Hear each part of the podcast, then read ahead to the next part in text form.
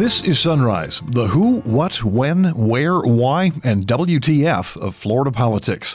I'm Rick Flagg reporting from Tallahassee, where lawmakers are lacing up their sneakers for a good cause. Senator Lauren Book joins us to explain the Capitol Walk for Child Safety. A Senate committee votes to raise the legal age for vaping and smoking from 18 to 21, but things got a bit complicated. The issue had to be split into two separate bills. A House committee votes to shine a light on impact fees charged by local governments. A proposal to lock up doctors who perform gender selection surgery on minors gets a workshop, but not a vote. And that's about all it will get during the 2020 session. Hurricane Dorian didn't do any real damage in Florida, but customers of Duke Power will have to pay anyway. The PSC votes today on a Dorian surcharge that will cost consumers about $170 million over the next year. We'll also have your daily calendar of political events and our continuing coverage of Florida Man, who was done in by his own sock. And now the top stories on Sunrise for Tuesday, February 4th. The Senate Committee on Innovation, Industry, and Technology votes to raise the legal age to purchase and consume tobacco and vaping products from 18 to 21, but they took the long way around the issue.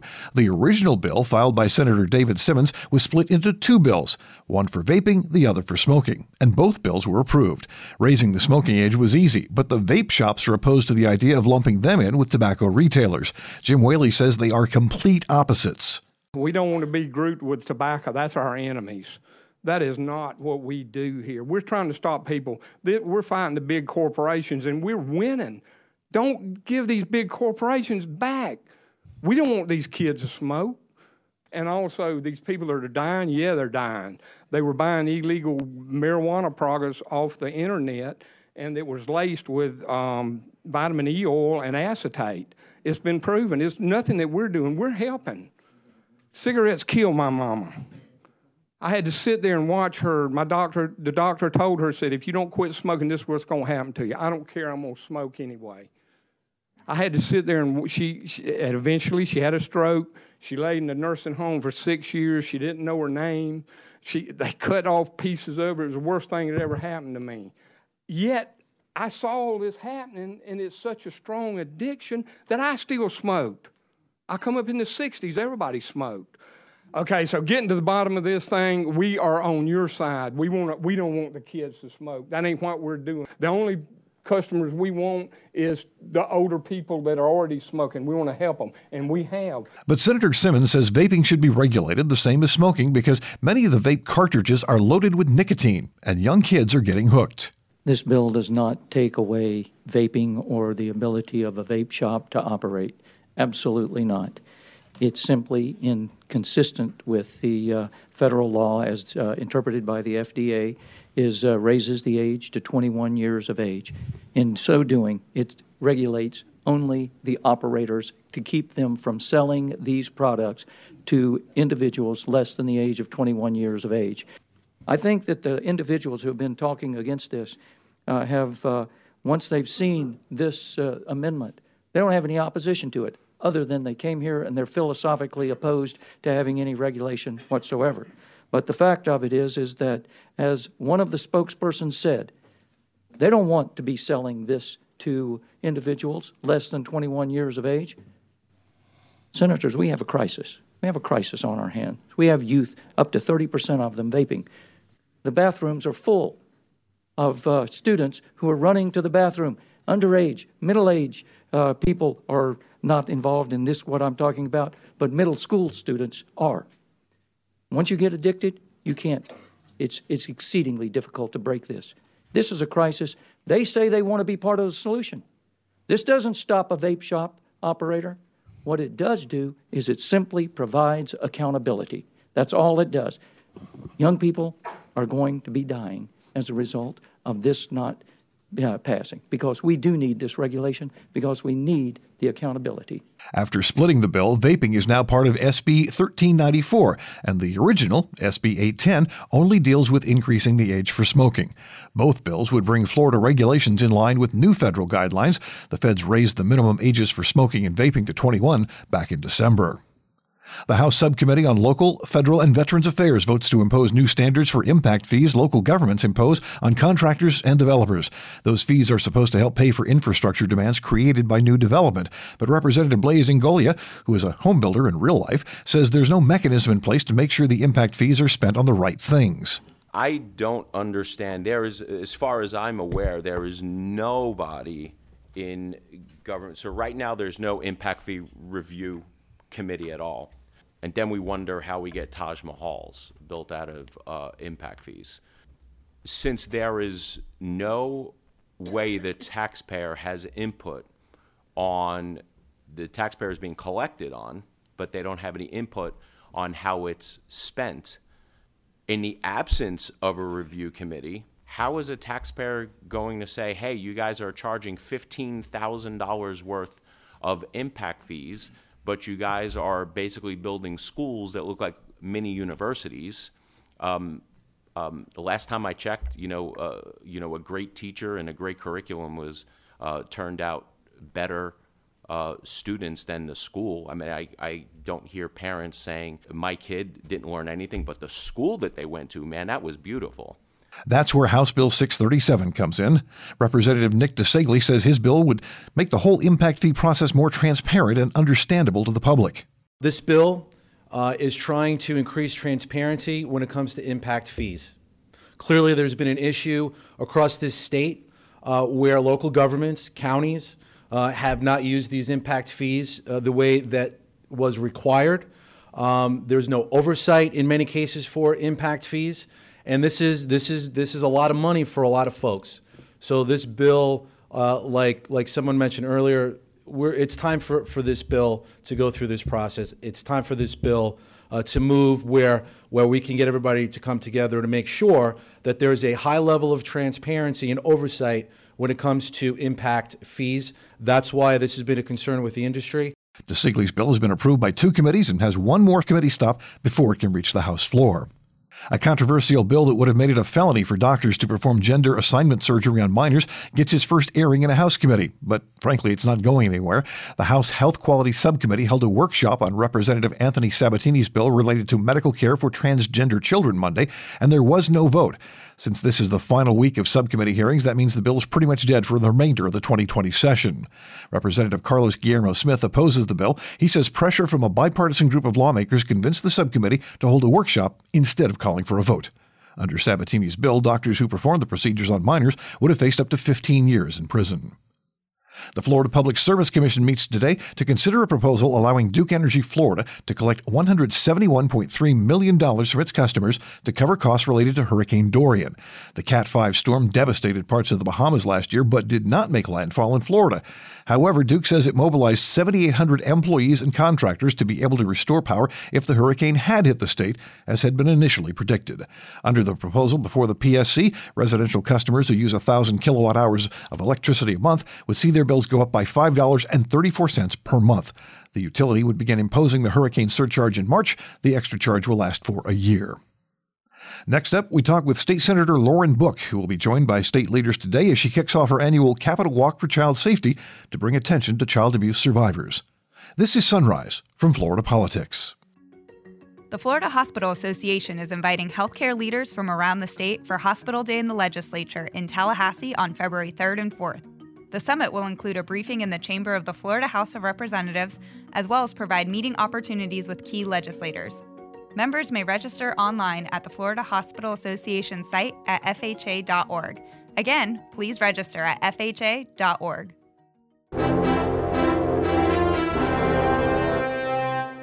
Welcome back to Sunrise. Our guest today is Senator Lauren Book from South Florida. And also, you've got a very special march coming up later today. Why don't you tell me about that? We are taking our walk from the highways and byways of this great state to the halls of Tallahassee, and we will be walking for 48 hours straight um, on our treadmill to represent the 42 million survivors of childhood sexual abuse in this country. Um, it's something we've been doing for a lot of years now, and we have folks come in from all over the state to come up and walk with us and share their stories and advocate.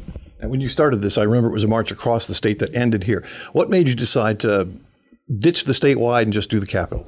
I'm old. I'm really I was old. going to say that, but I didn't want to. no, I'm really old. Um, my knees are bad. Uh, it's really hot. And um, and really, it's session time. And you know, one of the things that um, we've come to to learn from our survivors is they want their voices heard, and they want it heard where it matters most, and that's where policymakers congregate, and where we work on on changing laws that help make our state safe. And so, um, while it's for a long 48 hours, um, we're really excited about it, and we think that it is a good new mix because my knees couldn't take it. So when someone wanders into the Capitol today, what are they going to see? Well, we have a really beautiful treadmill set up. Um, we have 15 minute blocks that people can come and walk. Uh, there'll be a great little grassy area with a fence. Um, there's going to be statistics about sexual abuse, sexual assault. Um, and uh, we want people to get involved and engaged and come and walk with us, share their stories, um, and, and, and be a part of what we know is, is a sea change in how we look at um, sexual abuse, sexual assault. Now, you've shared your stories many times. It's no secret what happened to you as a child. Is that a, a cathartic thing? It's why is it so important to speak out? So I think for me, when I was going through what I went through in my journey, there was no model for how to be quote normal and to come out the other side.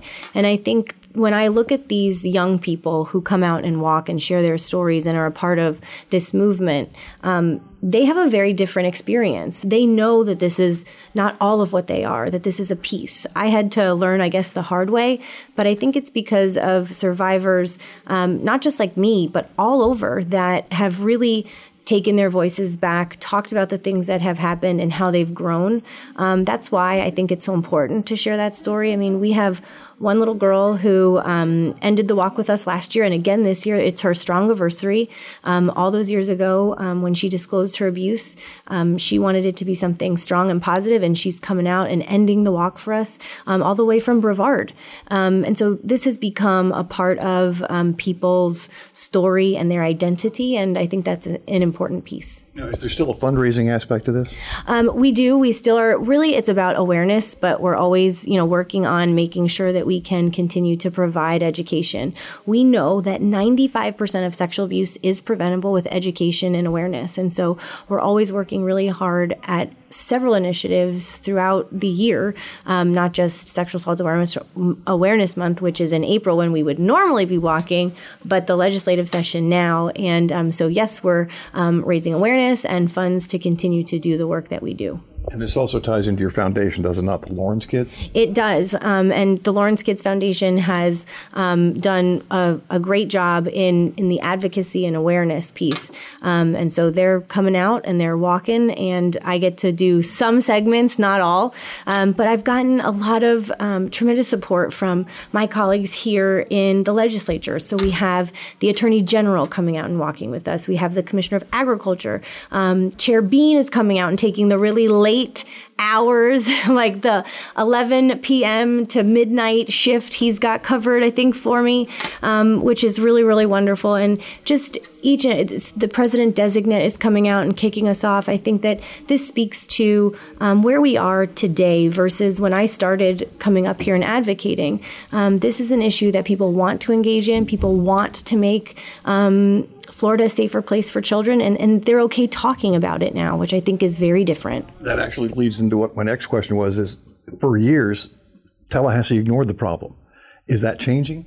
I think it is. I think that this is an issue that people are leaning into the discomfort. I think people want to engage and make things different. Um, and we've we've had some incredible, incredible um, champions in this in this space, and they continue to do that work. Um, but you know, people are leaving the legislature. Uh, Chair Benacquisto has always been such a strong advocate um, for for for these types of issues, and somebody that I've looked up to and she's leaving. And so, um, you know, I feel that it's my responsibility to continue to do um, that work and, and continue to keep people aware of those things as new members come in. And, you know, one day I won't be here. And I hope that um, we continue to pass the torch, if you will, um, in this long journey that we have to keep Florida safe for our children. Anything else you want to let the fans know about?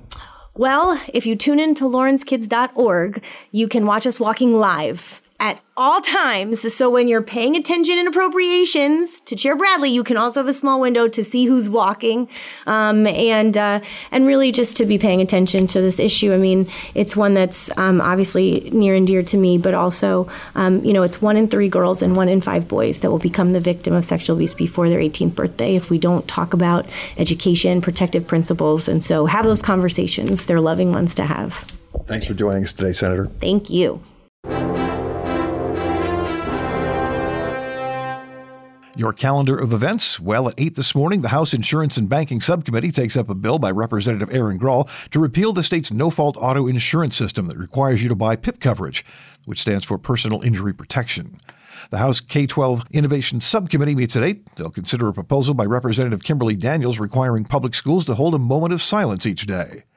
Governor Ron DeSantis and the Florida Cabinet meet at 9. They'll take up numerous issues, including proposals to purchase more than 5,700 acres in Sarasota County and 17 acres in Columbia County through the Florida Forever Land Conservation Program.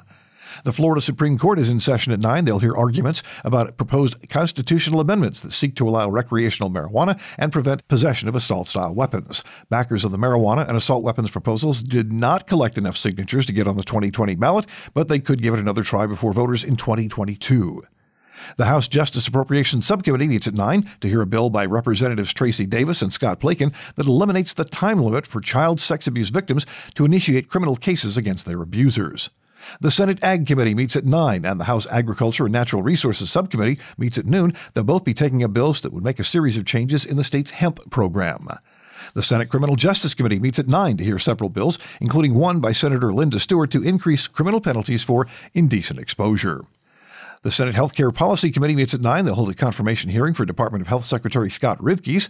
At 10, the House Higher Education Appropriations Subcommittee will consider a bill placing restrictions on the sponsorship of athletic facilities at state colleges and universities. Abortion rights activists will hold a rally and occupy the Capitol to protest a Senate vote on a proposal to require parental consent before minors can have abortions. The rally is scheduled at 11, the occupation at 3. The League of Women Voters of Florida and other groups are holding a news conference at 11:30 to talk about the 2020 U.S. Census and its importance to the state. The House Business and Profession Subcommittee meets at noon. They'll hear a bill by Representative Sam Killebrew to end what are described as rent to own pet leasing arrangements for dogs and cats. The House Transportation and Infrastructure Subcommittee will consider a bill by Representatives Ana Maria Rodriguez and Blaise Ingoglia to repeal the state law that allows red light cameras. The Senate holds a floor session starting at 3 that could include a vote on that controversial bill that requires parents to give consent before minors can have abortions. The measure could also come up for a vote during a floor session on Thursday. At 3:30, the House Civil Justice Subcommittee takes up a bill to create a Florida guide to a healthy marriage. And at 3:30, the House Pre-K-12 Appropriations Subcommittee takes up a bill that requires public schools to have panic alarms for emergency situations like school shootings. And it's time once again for the continuing adventures of Florida Man, the guy who puts the duh in Florida. A Florida man is charged with attempted murder after police identified him with a sock. The shooting happened three months ago in Pinellas County, and one of the suspects ran away so fast he left behind a sandal, a sock, and a pair of jean shorts at the scene. The crime lab found DNA in the sock that was a match for 19 year old Octavius Jesse Henderson of St. Petersburg. They also found his fingerprint on the victim's car. The arrest report says Henderson is a gang member who was already facing charges for sale of cocaine and marijuana.